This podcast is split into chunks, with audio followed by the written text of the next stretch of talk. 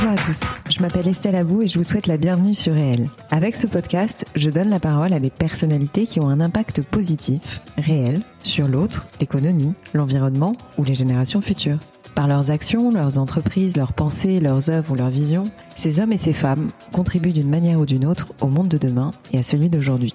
Si vous aimez le podcast et que vous voulez me soutenir dans ma démarche, la meilleure manière de le faire, c'est de vous abonner, de mettre 5 étoiles à l'épisode, de le commenter ou encore d'en parler autour de vous sur les réseaux sociaux et dans la vie réelle. Alors je vous souhaite une très bonne écoute et on y va.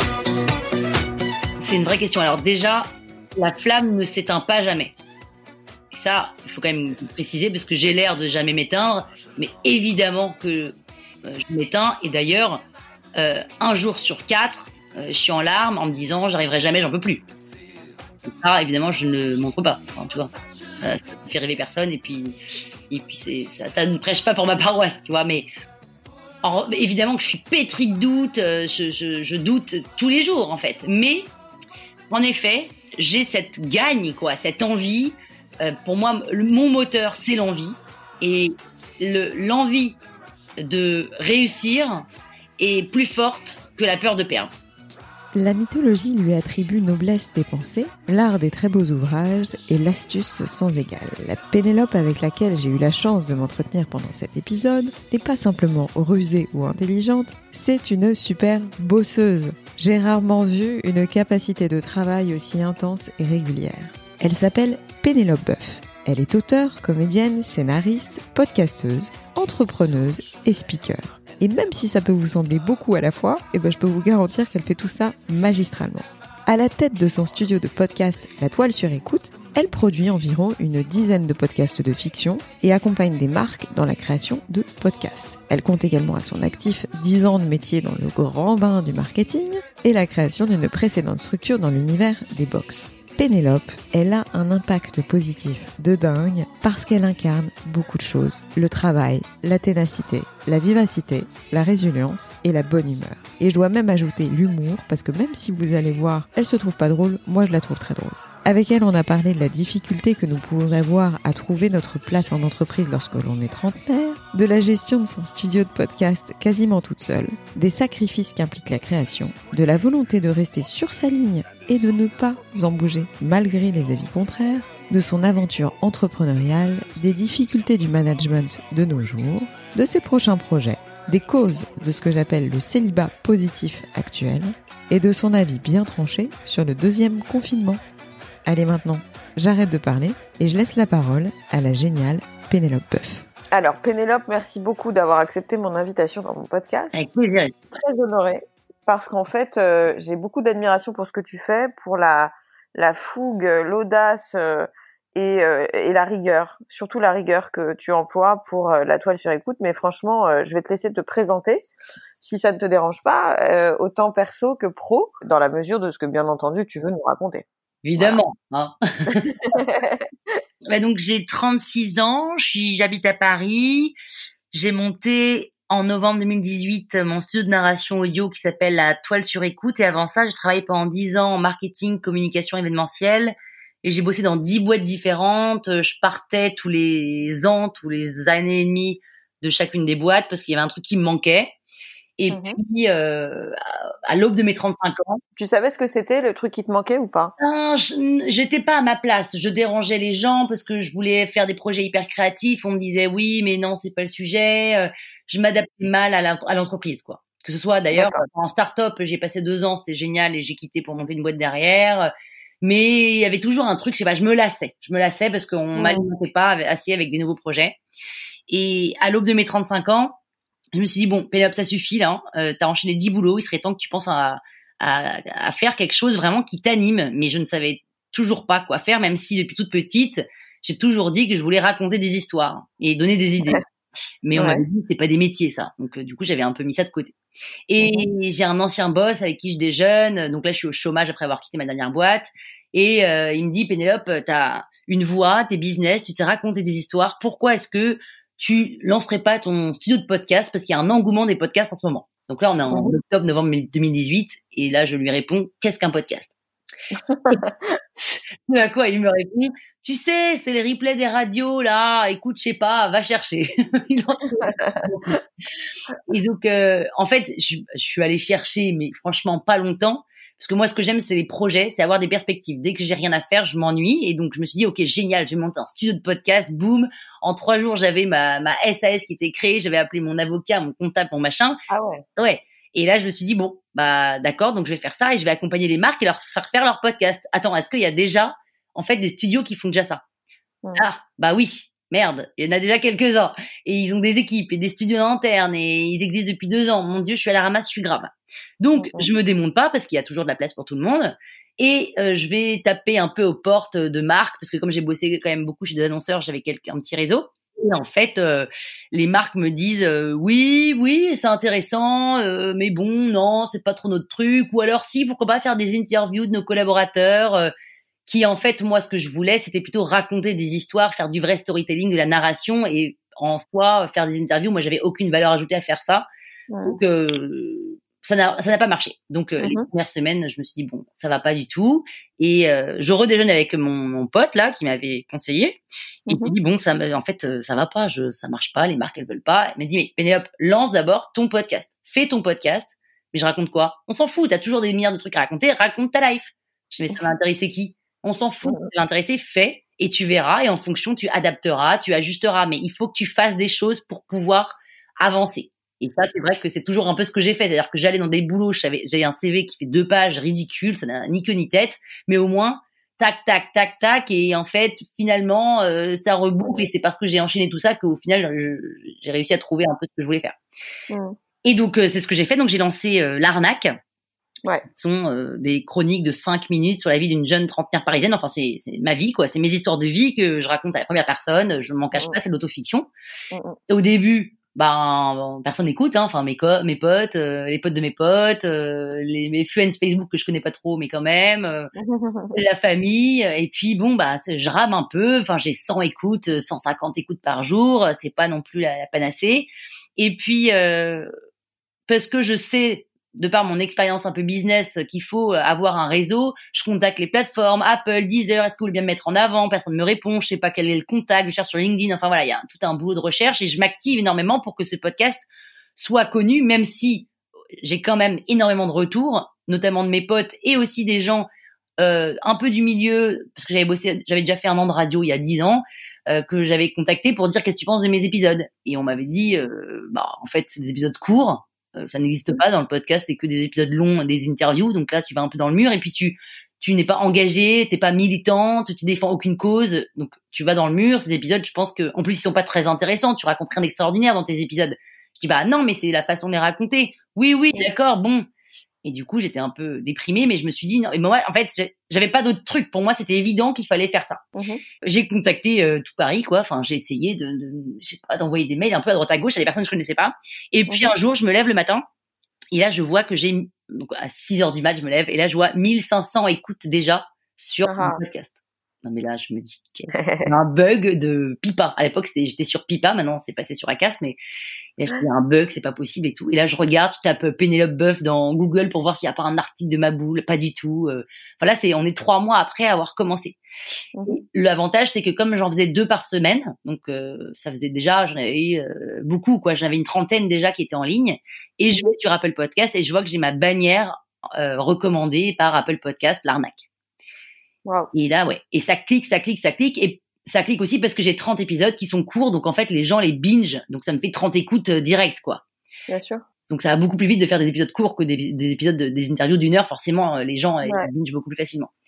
Je monte plus rapidement dans les charts. Et du coup, bah, je monte dans les charts et donc je deviens première dans les charts iTunes. Et en fait, c'est boule de neige. Du coup, on dit, mais c'est quoi ce truc? Hop, tac, tac, tac. Et je finis à 8000 écoutes par jour j'ai fait ça pendant quelques mois, quoi. Ça, ça, tenait son, ça tenait sa ligne de 8000, c'était énorme. Et là, je recevais surtout, en fait, j'ai reçu énormément de messages euh, de gens sur Instagram notamment, mais aussi euh, un peu des emails et puis du LinkedIn, de gens qui disaient mon Dieu, mais je viens de découvrir tes trucs, mais c'est hyper frais, c'est léger, c'est décalé, c'est du jamais vu, c'est un peu ovni, mais on adore. Euh, je me réveille le matin avec, etc. Et je me suis dit, bah en fait, euh, un, je suis fière de moi parce que je me suis écoutée et j'ai pas écouté les autres.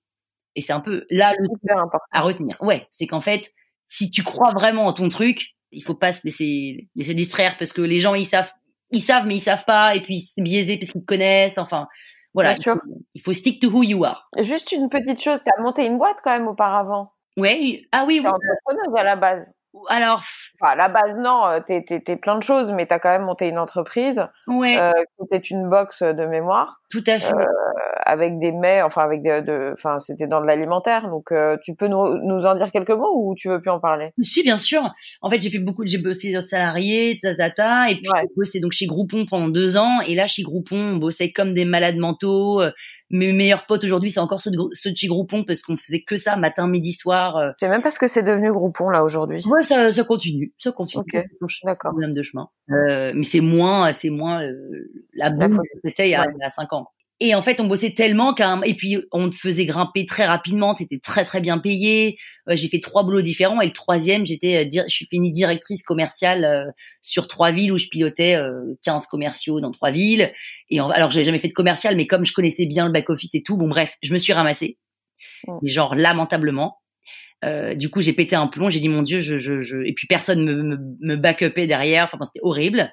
Et donc, j'ai pété un plomb. J'ai fait un arrêt maladie d'un mois et demi. Et là, je me suis dit, je ne, je ne suis plus capable de revenir dans cette boîte. Mais en fait, c'est pas ça. C'est que je ne suis plus capable de revenir en entreprise tout court. Ouais, je comprends. Donc, qu'est-ce qui se passe quand bah, déjà c'est un peu la dépression, hein, mais qu'est-ce que tu fais? Et je ne savais pas. Et moi, je suis pas. Alors, je suis une entrepreneuse dans le sens où je suis tout le temps dans l'action. Et d'ailleurs, quand je le suis pas, je déprime. En revanche, j'ai besoin d'être accompagnée quand même à un moment pour déclencher un truc. Et là, monter une boîte pour moi, ça me paraissait vraiment trop énorme et surtout, je savais pas du tout quoi. Et c'était pas du tout, c'est pas, mes parents sont pas du tout entrepreneurs. Enfin voilà, c'est pas dans ma culture. Mhm. J'ai une copine de chez Groupon avec qui je m'entendais bien, avec qui je travaillais, qui elle m'a dit bon, écoute, euh, en fait, la seule solution c'est de monter une boîte. Et eh ben, montons-la ensemble. Et donc en trois jours, on a pondu euh, cette idée de monter. Euh, on a copié tout simplement hein, la box euh, cosmétique. Nous, on a fait la box food. tu recevais tous les mois des produits culinaires avec des recettes. On a fait un partenariat avec l'atelier des chefs. Donc tu recevais tes huit produits, des recettes une fois par mois. Et, et voilà. C'était une bonne idée. Et ouais, c'était une bonne idée. En plus, c'était au moment où les box commençaient à pulluler. Donc on a eu énormément de presse au début. Ça a cartonné. On a vendu 400 box le premier mois, 1000 le deuxième, 3000 le troisième, et puis voilà, c'était exponentiel. Donc, mhm gros carton. Et puis au bout d'un an et demi, bah, elle comme moi, d'ailleurs, mon associé comme moi, on s'est lassé. Euh, on, s'ennuyait. Et puis ça marchait tellement bien qu'on aurait mis deux personnes à notre place. Ça roulait. On avait déjà beaucoup développé, beaucoup diversifié. Donc c'était plus challenging. Et moi, j'aime bien quand ça change un peu tout le temps. Donc on mhm. s'est dit, bah tiens, si on vendait. Puis euh, à ce moment-là, euh, euh, concours de circonstances ou synchronicité, je sais pas comment on dit ça, mais il y a Reworld Media, le groupe média qui nous a approché pour nous racheter voilà, pour accompagner, tu sais, Marie-France, ils avaient déjà leur box Marie-France, ils avaient leur box gourmand du magazine. Enfin, donc du coup, ils nous ont, ils nous ont acheté et puis euh, voilà, en trois mois de négo, bim, c'était vendu. Donc génial. Et puis il y avait trois mois de passation dans la vente, dans le contrat de vente. Euh, ils n'avaient pas besoin de nous deux parce qu'en fait c'était pas si compliqué, c'était pas, euh, il y a pas tant de travail à faire que ça. Donc mon associé s'est proposé et moi ils m'ont dit bah écoute, on vient d'acheter une maison de 150 mètres carrés à Saint-Tropez on aimerait en faire le pop-up store du magazine Marie-France. Mhm. Est-ce que tu veux aller passer euh, huit mois pour la saison à Saint-Tropez, monter cette boutique? Pour l'instant, il y a rien, il y a que des travaux. Il faut que tu trouves euh, des choses à vendre, euh, la force de vente, la caisse, le merch, machin, tatata, avec un budget de zéro. Enfin, c'est comme si je remontais une boîte où j'étais à Saint-Tropez, je vivais dans la maison au-dessus avec une terrasse. Enfin, c'était extraordinaire. Je refaisais un projet entrepreneurial, mais pour le coup, il était interpreneurial parce qu'il était au sein de Reworld, donc j'avais un salaire pendant six mois et c'était génial. D'accord. J'ai fait ça, c'était génial. Et puis après, euh, ça s'est terminé. Et puis mmh. donc j'avais un gros chèque de vente euh, de ma vente sur mon compte. J'avais quelque part un petit succès, tu vois. C'était cool d'avoir monté une boîte, de mmh. l'avoir vendue correctement, d'avoir refait derrière cette boîte à Saint-Tropez. Et mmh. là, et maintenant, euh, très compliqué. Donc l'entreprise, bah, j'en voulais toujours pas. mon associé est parti vivre à l'étranger, j'avais plus d'associés. Puis même remonter une boîte, j'avais j'avais beaucoup trop, on avait beaucoup trop travaillé, j'étais trop fatiguée, j'avais pas la force. Donc j'ai fait huit mois de down, huit mois de, de sur mon canapé. Mm, mm. Et puis j'envoyais, en fait, j'avais aussi la prétention de penser que euh, en ayant vendu cette boîte qui était quand même c'est niche, hein, box food, donc euh, c'est mm. pas c'est pas Google quoi. Hein. Donc du coup, je pensais que Google, Blablacar, euh, Airbnb allait m'appeler pour me dire vous avez vendu votre box, c'est génial, venez chez nous. Et en fait, bah pas du tout. Personne ne m'a ne m'a appelé, nous a appelé. Et donc là, je me suis dit mais en fait, c'est vrai que on est nobody, on a fait un truc inconnu au bataillon Donc il faut aller, il faut, il faut y aller quoi. Il faut aller chercher. Donc j'ai envoyé des CV à tout va et puis je suis tombée euh, sur un type entrepreneur qui avait, euh, qui bossait pour le Crystal Festival. Donc c'est ceux qui récompensent euh, les meilleures publicités mhm. de l'année, un peu le concurrent de de Cannes Lions. Il m'a dit en un, en un entretien, il m'a dit bon ok t'es un peu entrepreneur, c'est super, tu vas aller voyager en Inde, en Chine, etc. Tu vas aller faire un peu de veille. Donc j'ai voyagé un peu et puis après il m'a dit bon tiens tu vas en Chine, t'as un mois pour monter une conférence autour du digital. Tiens tu vas à Dubaï, pareil. Tu vas à l'île Maurice, pareil. Enfin voilà donc j'ai fait ça dans quelques pays et puis au bout d'un an et demi, euh, la boîte elle est plus bien donc euh, je suis partie. Et mhm. ensuite, pareil, mon Dieu, mon Dieu, qu'est-ce que je vais devenir? Et puis là, j'avais un peu anticipé, je que ça se cassait un peu la gueule la boîte, donc j'avais anticipé et j'ai trouvé un taf chez Énergie où j'étais directrice événementielle euh, chez Énergie, donc je pilotais cinq personnes. Euh. ok. Ça a été un enfer parce que en fait, euh, manager, c'était pas du tout mon truc. D'ailleurs, c'était un peu pour ça que je m'étais ramassée chez Groupon, c'était pour le management. J'ai beaucoup de mal, alors que j'adore ça. En plus, j'ai un côté un peu suivez-moi, j'ai des projets, allons-y tous ensemble. Mais en fait, euh, là, c'était des millennials en l'occurrence qui avaient plus ou moins mon âge et qui voulaient mon poste. Et j'ai pas suggéré, c'était l'enfer. Mais donc j'y suis quand même, j'ai tenu un an et demi. Et à ce moment-là, très honnête de le reconnaître parce que c'est pas évident. Hein. Euh. Ouais. De dire que euh, c'est un truc compliqué à faire aujourd'hui, alors que tout le monde le veut le faire, c'est bien de le reconnaître. Ouais, c'est franchement moi c'est je suis pas du tout apte à ça quoi. Je vraiment je je suis pas assez patiente, je pense je préfère le projet à l'équipe entre guillemets. Enfin non, parce que mais, non, mais je en fait, ce que tu veux dire. je préfère une équipe à l'horizontale qu'à la verticale. Ouais, ouais, je vois très bien. Voilà. Et puis j'ai un ancien, l'ancien directeur commercial de chez Groupon m'appelle en me disant Pénélope, euh, comment ça va chez Énergie? Je dis bah pas terrible. Super. Est-ce que tu veux monter, venir monter le département événementiel du guide Michelin, puisqu'il était CEO du guide Michelin. En fait, j'ai même pas demandé ce que c'était. Je pouvais me barrer de cette boîte et donc j'ai dit vas-y, banco, génial. En l'occurrence, il s'est avéré que c'était un poste extraordinaire avec des conditions extraordinaires, comité de direction, gros salaire, voyage dans tous les sens, etc. Je mhm. prends une strate de ma boule pendant sept mois et demi, euh, global et tout. Et puis au bout de sept mois et demi, euh, le mec en question qui m'a recruté s'en va. Ah. Et donc ils mettent quelqu'un d'autre à sa place qui là me dit qu'est-ce que t'as fait depuis sept mois et demi? Et ma période d'essai s'est terminée au bout de huit mois. C'était huit mois d'essai. Et je dis bah j'ai fait ça, ça. Huit mois d'essai? Ouais, bah parce que comité de direction, donc euh, ouais. Ah oui. Et puis je pense qu'il me testait un peu, bon. Hein. Mmh. Parce que Michelin, guide Michelin, ça appartient à Michelin Pneu quand même, il faut le savoir. Ouais, je sais, je sais, c'est incroyable. Du coup, les gens le savent pas. ouais, les gens le savent pas. Et puis surtout, c'est familial, c'est des pneus, c'est quand même une industrie dans le fond, donc c'est pas funky town. Et puis là, on m'a dit non, mais en fait, euh, on va, on va reprendre euh, la base, quoi. Et là, j'ai dit bon, ok, en fait, en fait, ces grosses boîtes ne, vont, ne me vont définitivement pas. Mettez fin à ma période d'essai, je m'en vais. Et je suis partie. Et c'est à ce moment-là que j'avais presque 35 ans et que du coup j'ai monté la toile sur écoute. Eh ben dis donc, quelle aventure, quelle aventure. Moi je t'ai découvert Pénélope par Pic Parole.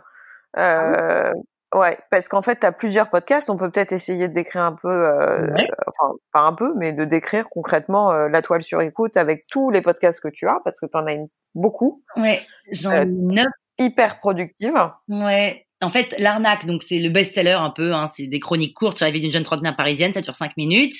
Ensuite, j'ai lancé Pic Parole, qui est en fait un peu mon préféré, mais c'est celui qui marche le moins, même si quand même les gens qui aiment, ils aiment. Donc euh, c'est. Moi, je, dois te, je, je, je te l'avoue, c'est mon préféré. Bah ouais, moi aussi, c'est mon préféré, mais c'est beaucoup de travail pour peu de renta, quoi. Ouais, je sais, je sais. Enfin, je m'en doute. Tu vois la production parce que il y a du son, il y a du montage. Enfin, c'est c'est c'est très évolué.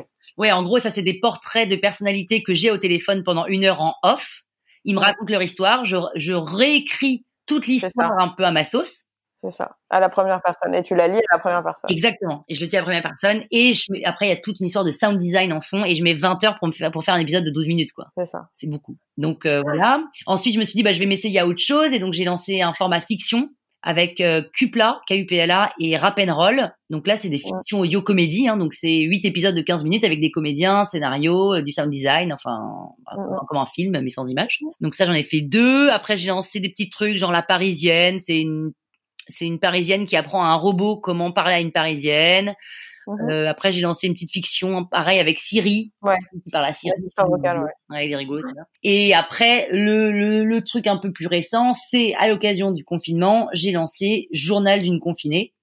Mm. Qui a cartonné. Qui a cartonné, qui faisait 7000 euh, auditeurs par jour. Incroyable. Euh, c'est 5 minutes et je raconte euh, ce qui me passe un peu par la tête Et ça, ça a très bien marché. Donc après, il y a eu le déconfinement. Donc j'ai fait journal d'une déconfinée sur le, même fil. Après, il y a eu le couvre-feu. Je fais couvre-feu. Et là, je fais journal d'une reconfinée. Et là, ça y est, bah là, j'ai ma bannière en recommandée sur Apple Podcast depuis lundi. J'ai vu, ouais, j'ai vu ça. Hein. Ouf. Bah là, je suis à Super bien classé.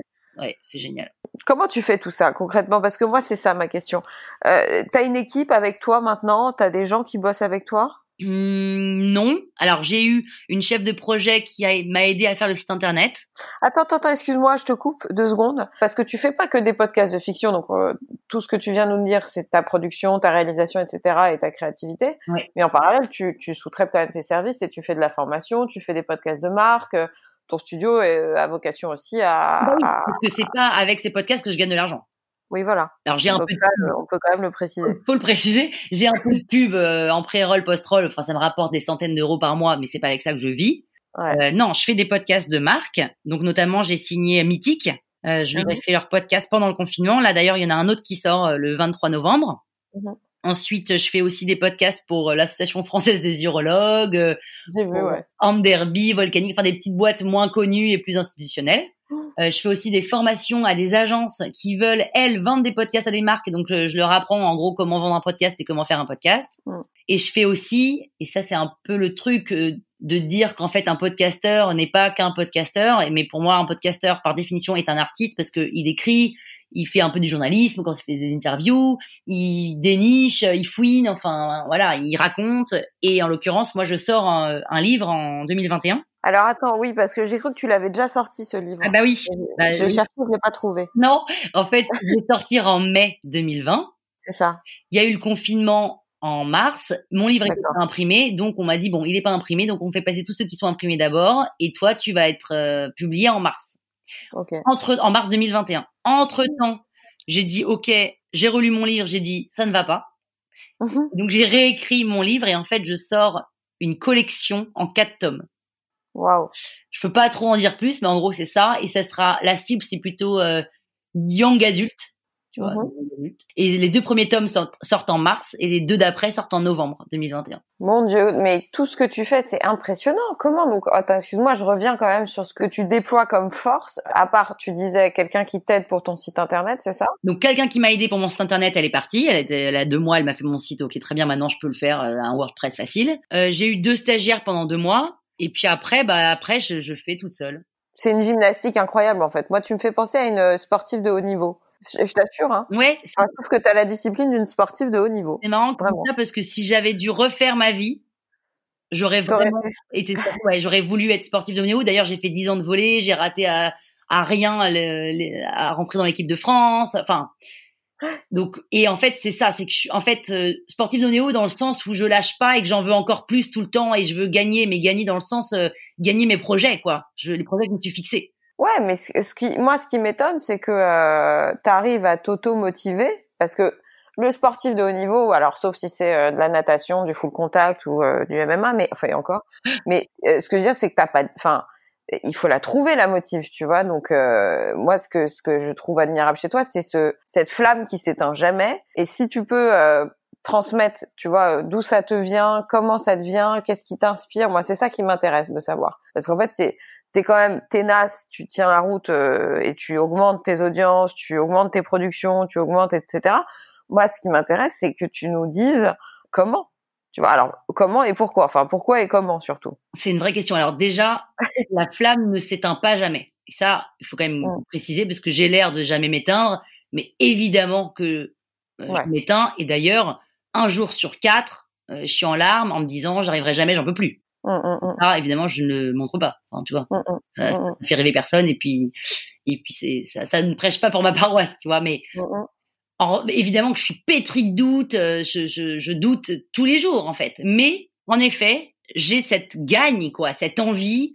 Euh, pour moi, mon moteur, c'est l'envie. L'envie de réussir est plus forte que la peur de perdre. Magnifique.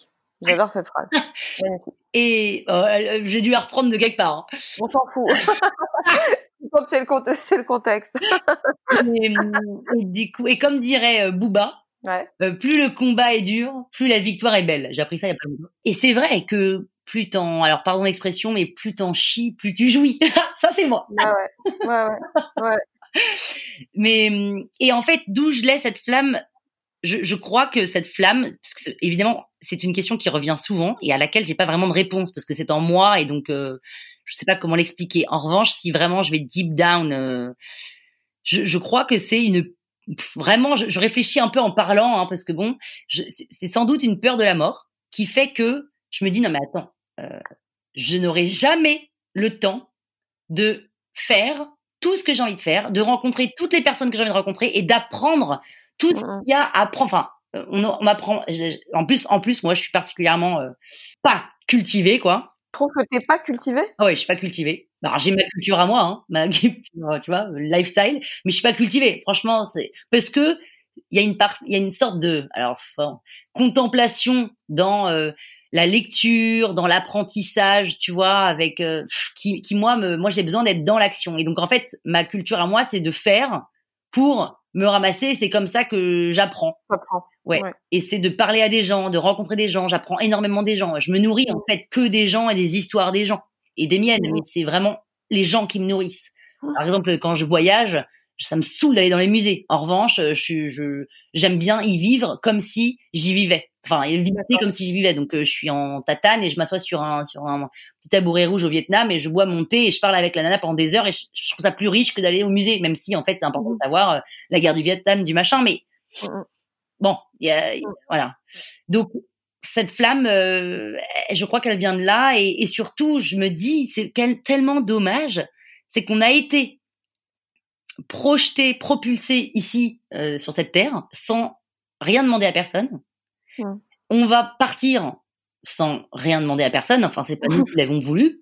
Je me dis, mais autant profiter euh, d'être là pour faire quelque chose plutôt que de le subir. C'est quand même trop con de se dire bon bah en fait on fait en faisant rien on attend quoi? On attend que ça se passe mon dieu mais mmh. quelle tristesse et moi je ne crois pas à une vie après la mort donc euh, je me dis pas que je vais être réincarné en en chien et avoir une vie extraordinaire de chien derrière, tu vois. Non, mais je comprends. Juste une chose sur, euh, t'as envie de faire du stand-up quand même, non? T'as envie de faire un spectacle? J'avais envie, et puis je me suis rendu compte que, je, en fait, je me trouve pas drôle. Oh.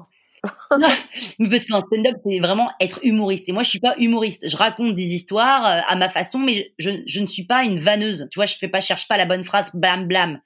Et pour moi, c'est peut-être pas une forme de. Alors, c'est peut-être pas le stand-up comme on l'entend avec des humoristes, mais tu peux faire un stand-up sans forcément être. Euh, oui, genre seul en scène.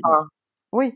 Tout à fait. Mais je crois que je suis pas encore assez à l'aise. Et puis, je connais tellement personne dans ce milieu-là que moi, j'aime bien aussi saisir les opportunités et les créer quand il y a déjà une ou deux personnes qui m'ont parlé de ça, qui peuvent un peu m'orienter, machin. Là, c'est un peu loin, mais je dis pas non. Quoi. Je dis pas non. Je comprends je comprends. Excuse-moi, je fais un petit retour en arrière sur euh, ton opinion sur le podcast de Marc. Moi, ça m'intéresse puisque j'ai un podcast, mais ça m'intéresse aussi de savoir ce que tu en penses vraiment, ton point de vue sur le, le sujet, parce que c'est assez euh, clivant comme sujet. Il y a plein de gens qui te disent il y a trop de podcasts, il y a d'autres gens qui te disent c'est indispensable. Mm. Toi, c'est quoi ton opinion sur le truc? Même si je t'oblige bien entendu pas à déjuger euh, ce que tu as fait pour des non, Mais je suis très honnête de toute façon avec toutes les marques avec lesquelles je travaille.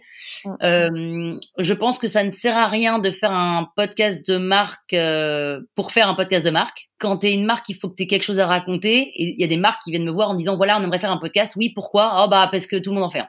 Je dis non, mais en fait, vous n'y êtes pas. Et si vous pensez comme ça, vous avez donc pas d'objectif et ça ne marchera pas. Donc euh, revenez, réfléchissez à pourquoi vraiment, qu'est-ce que vous voulez raconter. Donc je réfléchis avec eux, mais en fait au final, ils savent pas vraiment. Et même quand je les oriente sur des trucs un peu créatifs, ça leur plaît pas parce qu'ils veulent faire quelque chose de plus de plus ordinaire. Et en fait, c'est pas et c'est surtout pas en faisant quelque chose de classique. Moi, je suis pas pour le podcast de marque interview, par exemple. Hmm. Déjà, parce que l'interview, alors certes, c'est le format le plus écouté, mais c'est surtout le format le plus créé. Et donc, pour émerger quand tu es une interview, déjà, c'est compliqué. Donc, en plus, quand tu un podcast de marque, interview, c'est encore plus compliqué parce que par définition, quand un podcast de marque sort, on se dit, c'est de la pub, je l'écoute pas. D'accord. Et c'est pour ça que moi, je, je, je vraiment, j'insiste auprès des marques pour leur dire, il faut le moins possible parler de votre marque. Il faut raconter une histoire, raconter un univers. Mmh. Et euh, en l'occurrence, moi, je, je, dis aussi que si vous faites un podcast de marque, ne vous attendez pas à forcément recruter des milliers d'utilisateurs euh, sur votre site. Euh, c'est pas le but, c'est du branding. Donc oui, vous allez recruter à force, à, posteriori, mais c'est pas du tout immédiat, c'est un truc sur le long terme. Typiquement, la mythique, on a fait un podcast donc sur le confinement, c'était 15 épisodes de petites fictions rigolotes de deux minutes pour accompagner les célibataires pendant leur confinement. On a fait 180 000 écoutes, ce qui est selon Acast, enfin selon les chiffres, hein, le plus gros podcast de marque, le plus gros succès en podcast de marque. La VP de Mythique était venue au Paris Podcast Festival justement pour, on a parlé de ce podcast-là et elle a dit, on l'a fait pour le branding. On l'a pas fait pour euh, autre chose. On, on voulait faire un podcast parce qu'on avait besoin de s'exprimer, on avait besoin de prendre la parole, et on avait mhm. besoin surtout d'accompagner les célibataires. Mhm. Et là, c'est un peu pareil pour le reconfinement. Pareil, on accompagne les célibataires pendant ce reconfinement-là. Donc il y a toujours euh, un, un, need, quoi. Tu vois, il y, a un besoin de la part de la marque et et elle le dit, c'est du pur branding. N'attendez pas, c'est pas héroïste, c'est pas héroïste à court terme. À long terme, évidemment, mais à court terme, non. Et alors, pareil, moi, ce que je dis aux marques, ça sert à rien de faire un podcast de cinq épisodes. Parce que votre podcast, du coup, il n'est pas en fil rouge. On sent que c'est une opération coup de poing pour dire j'ai fait un podcast et avoir euh, trois articles dans les magazines. Non, il faut raconter une histoire et qui se tienne le plus longtemps possible. Euh, voilà, comme tout un, comme nous, comme un podcasteur, en fait, si on fait un podcast de quatre épisodes, bah, il va mourir vite, il va y avoir quelques auditeurs et après, il va pas, il va pas s'alimenter. Donc, euh, on s'attache pas en fait à quatre épisodes. Non, c'est évident. Et justement, je voulais t'en parler un peu le le, bah, le marché du célibat. Oui. Euh... bien. mais si tu veux, je, je moi, je suis toujours interloquée parce que je, je vois, euh, si tu veux, ce bah, le succès de Mythique là dont tu viens de parler justement mhm. montre à quel point euh, c'est un sujet de société. Comment tu, alors, je sais pas si tu es célibataire ou si tu as envie d'en parler, peu importe, mais euh, en tout cas, quel regard tu portes aujourd'hui sur le célibat entre guillemets? Alors, moi, je suis célibataire. Oui, tu le revendiques. Je sais que tu le revendiques, mais après, bon, euh, c'est pas. Je le revendique. Euh, non, je le dis quoi. Ouais.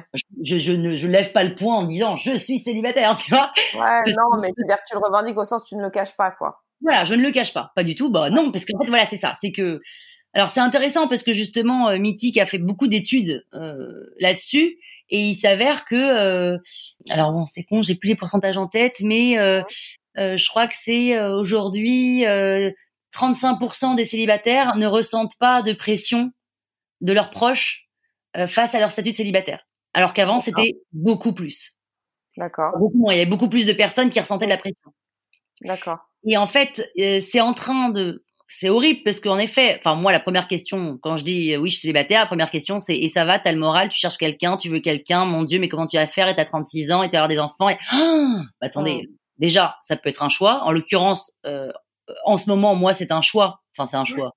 Oui et non, c'est-à-dire que c'est un choix parce que de toute façon, en fait, je n'ai pas le temps. J'aurai pas le temps. Donc euh, voilà. Après, si jamais il arrive, bim, je trouverai toujours le temps parce qu'on trouve toujours le temps. Mais c'est pas du tout une. Enfin, c'est pas du tout une tare, quoi. Enfin, non, non. Je, je, vois, moi, je vois pas du tout ça comme une tare. Au contraire, c'est et, et, en l'occurrence, pour moi, euh, ça a été une richesse puisque je n'aurais jamais pu faire tout ce que j'ai fait en étant avec quelqu'un. C'est une évidence. Enfin, j'y passe mes nuits, mes matins, mes après-midi, mes week-ends, mes vacances j'aurais pas pu mettre quelqu'un là-dedans ou alors euh, ça aurait été ça serait, serait très mal terminé quoi c'est pas possible il faut laisser de l'espace par rapport à ça et et le célibat euh, ben ouais en fait c'est de plus en plus de nanas aussi veulent le rester quoi. Parce que ouais, c'est ça qui me ouais c'est ça qui me m'interpelle. Parce que tu tu trouves que c'est bizarre? Alors euh, j'ai pas de jugement de valeur dessus tu vois, je, juste j'observe. C'est-à-dire, je j'essaye de de comprendre si euh, c'est euh, une période, si euh, est-ce qu'on va vers ça, tu vois, est-ce qu'on va structurellement vers ça et est-ce que le monde va se retourner, enfin, va être comme ça et, et, et moi c'est un truc sociologiquement qui me pas qui me perturbe mais qui m'interpelle. Je, je me dis est-ce que on a tous vocation finalement à se dire bon bah finalement la priorité c'est d'être seul et le couple euh, c'est un c'est quelque chose qui est euh, finalement euh, rare tu vois enfin qui devient en fait en gros c'est le couple était la norme la famille était la norme enfin la famille mmh, mmh. comment on appelle ça la famille telle qu'on la connaît si tu veux voilà et en fait, je me dis, est-ce que c'est, il y a un retournement de, tu vois, de, de, de, paradigme où on se dit, bah non, la norme, ça sera le célibat et il n'y aura, euh, il n'y aura que très peu de couples finalement. Bah, je crois que ce vers quoi on tend, c'est la réalisation de soi-même. C'est ça. Et donc, qui dit réalisation de soi-même dit, et dans un sens positif euh, du terme, égoïsme, dans le sens, je pense à moi, je me recentre, qu'est-ce que j'aime, qui je suis, où je vais, et ça, c'est compliqué de le faire à deux. C'est pas très compatible avec le couple, ouais. Bah, d'ailleurs. Exactement. Et mmh. comme il y a vraiment, on est vraiment là-dessus, je pense que les gens euh, veulent leur, leur indépendance, leur faire leur truc, montent de plus en plus de boîtes, de plus en plus d'entrepreneurs, d'auto-entrepreneurs, et donc euh, c'est compliqué. À moins de trouver quelqu'un qui partage un peu le même truc, une fois que tu sais où tu vas, eh ben euh, tu pars avec quelqu'un. Après, est-ce que l'homme avec un grand H est fait pour vivre à deux? On l'a vu avec le confinement. Il y a eu des milliards de, de divorces et de rupture à la suite. Alors après, on n'est pas fait pour vivre à deux dans une pied dans un 25 mètres carrés euh, pendant. C'est pas euh, pareil que euh, le quotidien qu'on a quand on est deux, mais qu'on peut voir d'autres gens. Mais quand même, euh, c'est quand même révélateur de quelque chose. Euh, après, c'est c'est sûr que quand tu es seul, tu partages pas moins. Euh, mais tu partages avec des amis, tu partages avec d'autres personnes, et en fait, tu peux te réaliser autrement qu'avec l'amour d'un autre, quoi. Bien sûr toi, ton truc, c'est la fiction, donc on l'a bien compris. Euh, L'autofiction. L'autofiction. Euh, oui, l'autofiction, mais bon, ça confine à la fiction pour certaines personnes, tu vois, euh, quand, on a envie de catégoriser le podcast entre interview, fiction, etc. Tu dis que t'as pas de culture, moi je suis pas du tout, enfin, je, je te connais pas, je te connais pas beaucoup, mais je, je, on va partir du postulat que je suis pas d'accord.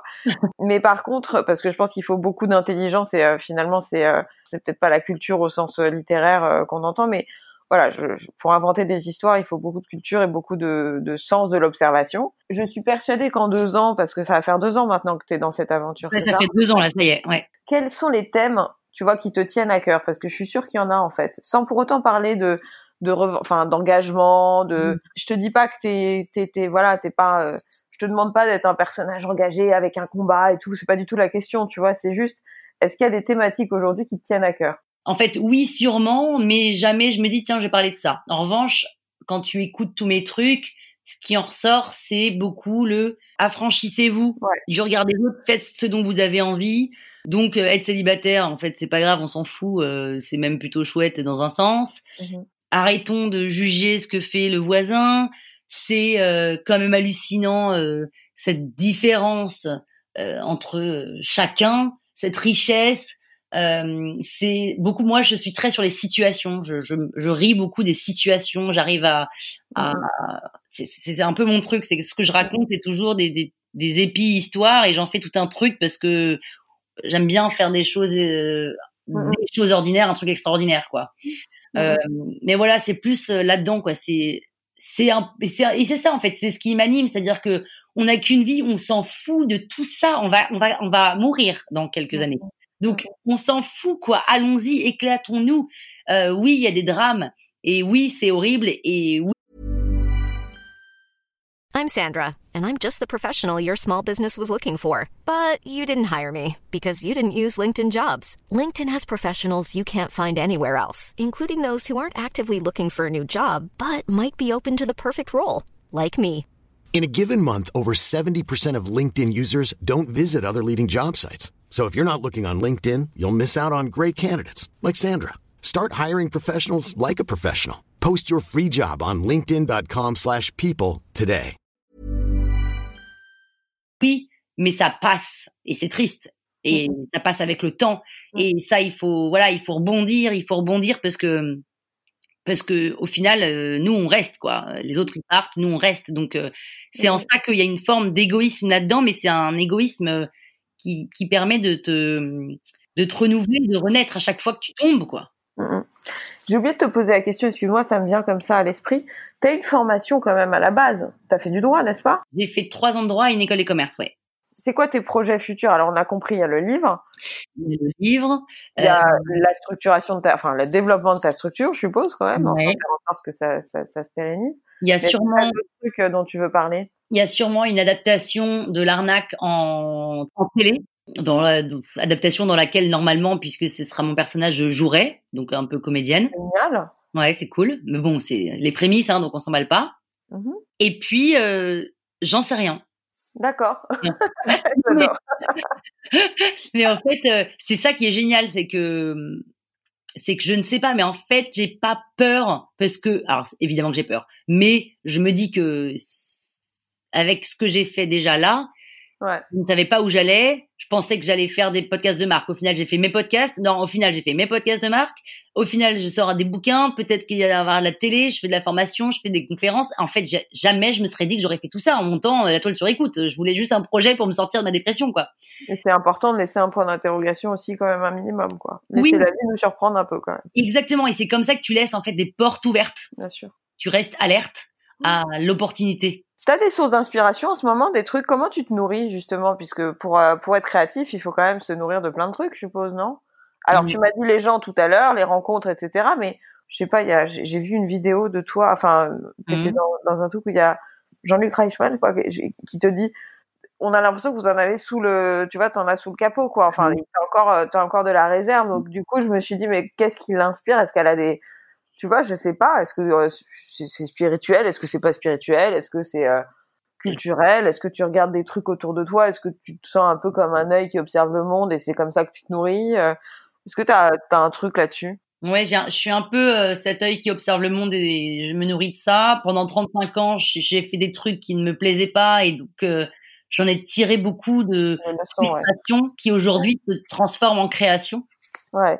Et puis, euh, je regarde aussi depuis toute petite énormément de films. Euh, C'est d'ailleurs pour ça que je, je, suis presque plus à l'aise dans l'imagination que dans la réalité, mm -hmm. et dans la fiction et dans la création. C'est de tout ça. Après, j'ai pas, euh, tu vois, je peux pas te dire, j'adore telle personne, elle m'inspire. Enfin, si, évidemment, mais j'ai pas un truc là où je peux te dire ça, ça m'inspire. Non, oh. c'est au quotidien, quoi. Et puis je vais puiser dans ma tête. Ma tête, elle arrête pas de me parler, quoi. Donc je vais répondre. je vois. Pénélope, je pose toujours trois questions récurrentes à mes invités. Ouais. Il y a une question, alors tu as un peu l'impression d'être... Euh, c'est une question très vague. C'est ta vision de la France. Oula. Ouais. Vous avez quatre heures. Vous transformez en Emmanuel Macron, allez-y. non, mais c'est-à-dire, justement, moi je laisse le... Tu vois, c'est ta vision de la France. Après, t'es pas, euh, tu, tu dis ce que tu as envie de dire, bien entendu, au sens où t'es pas obligé de rentrer dans des trucs politiques, etc. C'est pas du tout l'objet. Mais c'est intéressant parce que moi, vu que je pose la question à tous mes invités depuis un certain temps maintenant, mmh. bah, il y a rarement des hésitations. Ils partent tout de suite sur un truc, tu vois. Donc, euh, soit la plus spontanée possible quand je te pose cette question, sans, euh, tu vois, c'est pas politique hein, pour le coup. C'est vraiment Mmh. pas, il n'y a pas d'appel aux politiques euh, dans cette question. J'ai le sentiment qu'on est en retard. J'ai le sentiment que les Français, la France sont en retard sur beaucoup de choses. Voilà, j'ai un exemple euh, comme ça qui me vient. Par exemple, l'Apple Pay. Tu vois, le fait de payer avec son téléphone. Ah ouais. Bah aujourd'hui, moi j'ai un copain qui le fait, mais c'est tout. Moi-même, je le fais pas. Hein, alors qu'en Chine, euh, ils sont bien plus. Ils ont WeChat, euh, ouais. Voilà, ils ont WeChat, ils payent tout avec ça. Enfin bon, voilà. On est, euh, on est un peu des mauviettes. Euh, clairement, hein, quand. En de courage, tu veux dire? Ouais, enfin, tu vois, quand Macron dit OK, on vous reconfine, vous n'avez pas le droit de sortir. Ah bon, vraiment pas? Ah si, si vraiment vous pouvez, vous devez, alors allez-y. Non, enfin, en fait, soit on fait les choses et on le Ah, fait, on l'enfer, soit, voilà, on assume ce qu'on ce qu'on dit, quoi. Mais là, enfin, ce qu'on vit là, c'est un enfer, c'est-à-dire nous repousser tous les 15 jours. Et on va, on en a jusqu'au 15 janvier, 15 février, j'en sais rien. En fait, une bonne fois pour toutes, loquez-nous, sérieusement. Mais dites-le nous surtout. Et arrêtez de nous. dire euh, dans trois jours, je vais vous dire de à quoi, à quelle sauce vous allez être mangé. C'est insupportable, c'est jouer Ah avec nous. Alors je sais, j'imagine que c'est, je pense que à leur place c'est pas rigolo, ils en savent rien en fait de ce qui arrive, mais en fait arrêtez de nous nous caresser dans le sens du poil. Dites-nous ça va être l'enfer pendant deux mois, on ne sort pas, personne, zéro, même pas les enfants dehors, même pas les chiens, même pas j'en sais rien. Enfin juste pas un truc horrible, tu vois, mais qui fait. Et là on est sûr qu'à la fin des deux mois vous pourrez sortir et c'est la fiesta. Mais là c'est ingérable. Moi je n'en peux plus. Donc voilà, ça que j'aime pas, c'est en fait on a un manque de franchise. Et c'est et d'ailleurs c'est pas que politique, hein, c'est-à-dire que dès que t'es franche, dès que tu dis, par exemple, dès que tu dis, alors là, je, je, je digresse, dès que tu dis j'ai réussi, tu te la pètes. Mm. Euh, dès que tu dis euh, ouais je suis contente de moi, bah ça va, euh, si tu, Ça va les chevilles, ouais. ça va les chevilles, tu t'aimes bien Bah non, je suis contente de moi en fait. C'est cool de le dire et je pense que c'est important de se le dire parce que trop peu de, de gens se le disent et d'ailleurs trop peu de femmes se le disent. C'est pour ça que euh, il y a beaucoup de femmes qui osent pas aller demander une augmentation, qui osent pas dire moi j'ai envie du poste du mec au-dessus parce que je pense que j'en ai les capacités, parce que elles pensent qu'elles ont les, elles les ont pas. Enfin, voilà. Donc moi c'est plus ce côté-là où on se regarde tous un peu, on n'est pas franc du collier, on n'y va pas quoi, on n'y va pas. Il n'y a pas de décision, ouais. Je Ouais. suis d'accord avec toi, mais j'aime bien le côté franchise au sens euh, on tranche quoi, tu vois, on décide et et on tranche dans le vif, ce qui est finalement assez assez symptomatique du en même temps quoi. Exactement. Mmh. Qui n'est pas possible finalement au quotidien. Enfin moi j'y crois pas. C'est un peu mou, c'est un peu mou. Ah ouais, c'est ça, c'est ça. Après, moi, je suis en effet un peu une sportive de haut niveau, j'aime bien qu'on me dise tu te défonces pendant deux semaines et après tu te reposes. Je préfère ça à écoute, fais un peu une heure tous les jours. Non. Euh, Moi, c'est un peu extrême dans ces trucs-là. Mais au moins, comme ça, après, t'as la paix et tu kiffes. Et moi, j'ai été élevée à work hard, play hard. Voilà. C'est la démesure, quoi. Mais c'est pas euh, work a little bit, play a little bit, work a little bit, play a little bit. Enfin, tu vois. D'accord. Non, non, mais t'as raison, t'as raison. Je partage euh, totalement ton opinion. Deux dernières questions, un coup de cœur et un coup de gueule. T'es pas obligé d'en avoir. Si, si, bien sûr, j'ai un énorme coup de cœur et j'ai l'impression que personne ne m'écoute. Tout le monde s'en fout de ce coup de cœur alors qu'il est extraordinaire. C'est un coup de cœur pour la série de l'autre côté. C'est quoi? Je connais pas. Extraordinaire. C'est donc ça s'appelle euh, La Vala, je crois en espagnol. C'est de l'autre côté en français sur Netflix. C'est donc une série espagnole actuelle, hein, série actuelle. On est en 2020, genre. Madrid a, a eu un virus puis ça arrive mhm. vraiment euh, point nommé. Donc c'est euh, n'importe quoi dans, dans les rues à tel point que, enfin, c'est la pauvreté extrême avec d'un côté les pauvres qui est quand même, euh, je pense, 90% et 10% de riches avec les ministres qui eux mangent des, des, des soufflets aux oranges, à l'orange quand les autres ont des tickets de ration, il y a de la milice partout, dès que quelqu'un tousse, il a le virus, faut le tuer, et c'est extraordinaire. Non mais vraiment. ils l'ont prévu quand cette série? Parce que c'est tombé. Euh, enfin, ils l'ont fabriqué là euh, récemment avec le corona? Ben, je pense. Alors moi, je l'ai découverte il y a pendant possiblement pendant le confinement, donc ça veut dire qu'ils l'ont tourné ah bien avant. Ah, Et puis, il y a d'un peu chiant, pour reconnaître, c'est que c'est un épisode par semaine. Tout n'est pas euh, sorti. Eh ben moi j'apprécie, tu vois, parce que je trouve que c'est plutôt sympa de laisser les gens un peu en suspens plutôt que de te manger un truc en en une, une demi-journée. Enfin, moi, je sais pas, je suis pas du tout série, donc je, je, je, je suis pas trop. Euh... C'est frustrant, moi. Ouais, mais euh, c'est un peu frustrant. En même temps, ouais, mais... tout mon vendredi, je suis là, ah, c'est ma série, Et un coup de gueule, t'en as un? Ben, j'aimerais passer un coup de gueule.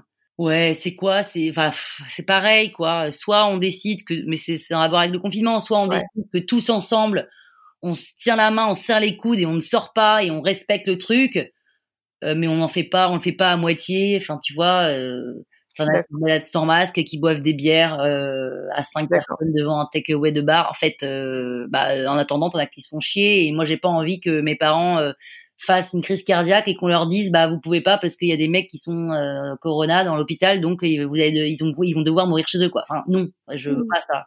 Et, mmh. et, et, en même temps, c'est aussi une énorme, une énorme privation de liberté qui nous, qui nous fout. Hein, donc c'est, c'est rageant. Enfin, franchement, c'est insupportable. Mais ok, soit on y va tous ensemble. C'est ce côté pareil, c'est ce team spirit quoi. Soit on y va, soit on n'y va pas. Je suis entièrement d'accord avec toi. Ça me rend ouf. Est-ce que tu as quelque chose à ajouter? Parce qu'on arrive à la fin de l'interview, ça passe vite. Ça passe vite, dis donc. Est-ce que tu as un truc euh, que tu veux ajouter? Bah non, et toi Estelle, ça va? Écoute, moi ça va, mais je suis, euh, je partage ton état de, de nerf. Enfin, tu vois, je, je suis complètement d'accord avec toi sur tout ce que tu viens de dire. Et euh, bah sinon, écoute, j'ai pas à me plaindre. Hein, j'ai, euh, j'ai pas. Euh, enfin voilà, je pense que ma situation n'est pas n'est pas à plaindre, mais c'est vrai que j'en ai un peu ras-le-bol. Voilà, comme tout le monde, comme tout le ah monde.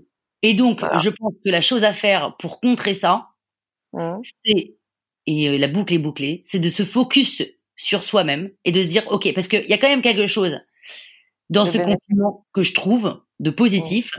Mmh. Mmh. Mais c'est un peu bizarre comme vision du truc, mais c'est que j'ai l'impression moi en travaillant parce que du coup j'ai moi j'ai l'avantage euh, comme je fais du podcast euh, avec des marques et que je signe, j'ai l'avantage de pouvoir travailler euh, de chez mmh. moi, mais du coup j'ai du taf, donc je signe des trucs et et j'ai l'impression de gagner du temps sur le temps.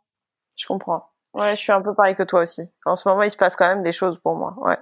Et du coup, tu vois, tu te dis, ok, ok, du coup, euh, par exemple, même les jours fériés, je trouve ça génial parce que du coup, je gagne de temps sur le temps, je travaille pendant que, en fait, le monde dort, quoi. Mais de la même façon, c'est con. Mais par exemple, là, je suis en train de faire un régime. Mmh. Et ben, je suis mille fois plus motivée pendant ah un bah confinement parce que euh, bah parce que je fais mon truc toute seule, ok, je fais mes courgettes, mes machins, il n'y a pas d'histoire de je vais dehors. Enfin, je sais pas, c'est va, je sais pas, je trouve que c'est vachement plus simple pour se concentrer, se, se reprendre, prendre soin de soi et dire. Il y a un truc de concentration que t'as pas quand t'es en période normale, ouais. Ouais, et de contrôle, parce que si jamais tu lâches, moi si je lâche là, je Mm. suis en je suis en dépression avec de la Agendas devant des séries toute la journée quoi. ouais, je comprends aussi. Mais euh, mais t'as raison, il y a un truc de concentration, c'est ça qu'il faut retenir, ouais. Je l'ai ressenti aussi. Je suis d'accord il faut capitaliser dessus, je pense, parce qu'il y a que ça, en fait, on a que ça. Sinon, on s'emmerde toute la journée, c'est l'enfer, on se tire une balle. Donc, il faut se capitaliser sur ça. Qu'est-ce que je peux faire que j'ai pas l'habitude? Et vraiment, on se dit oui, bah ok, mais c'est quand même un peu chiant d'aller euh, laver son parquet et ses fenêtres. Ouais. Et en même temps, pourquoi pas? bon bah écoute Pénélope, merci mille fois pour cette cette conversation, c'était Avec super. plaisir. Avec Et plaisir. puis je te souhaite une très belle route euh, que tu mérites amplement. Merci beaucoup, Estelle. C'est À adorable. bientôt. À bientôt. Bye bye. Avant de vous quitter, sachez que vous pouvez retrouver toutes les notes du podcast sur le site www.réel.fr. Si vous voulez réagir, me contacter ou me proposer des invités, n'hésitez surtout pas à m'écrire sur Instagram.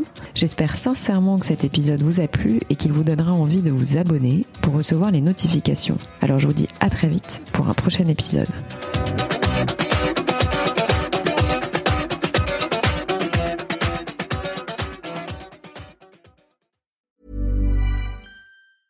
Hey, it's Paige DeSorbo from Giggly Squad. High quality fashion without the price tag. Say hello to Quince. I'm snagging high-end essentials like cozy cashmere sweaters, sleek leather jackets, fine jewelry, and so much more. With Quince being 50 to 80% less than similar brands. And they partner with factories that prioritize safe, ethical, and responsible manufacturing. I love that. Luxury quality within reach. Go to quince.com slash style to get free shipping and 365 day returns on your next order. Quince.com slash style.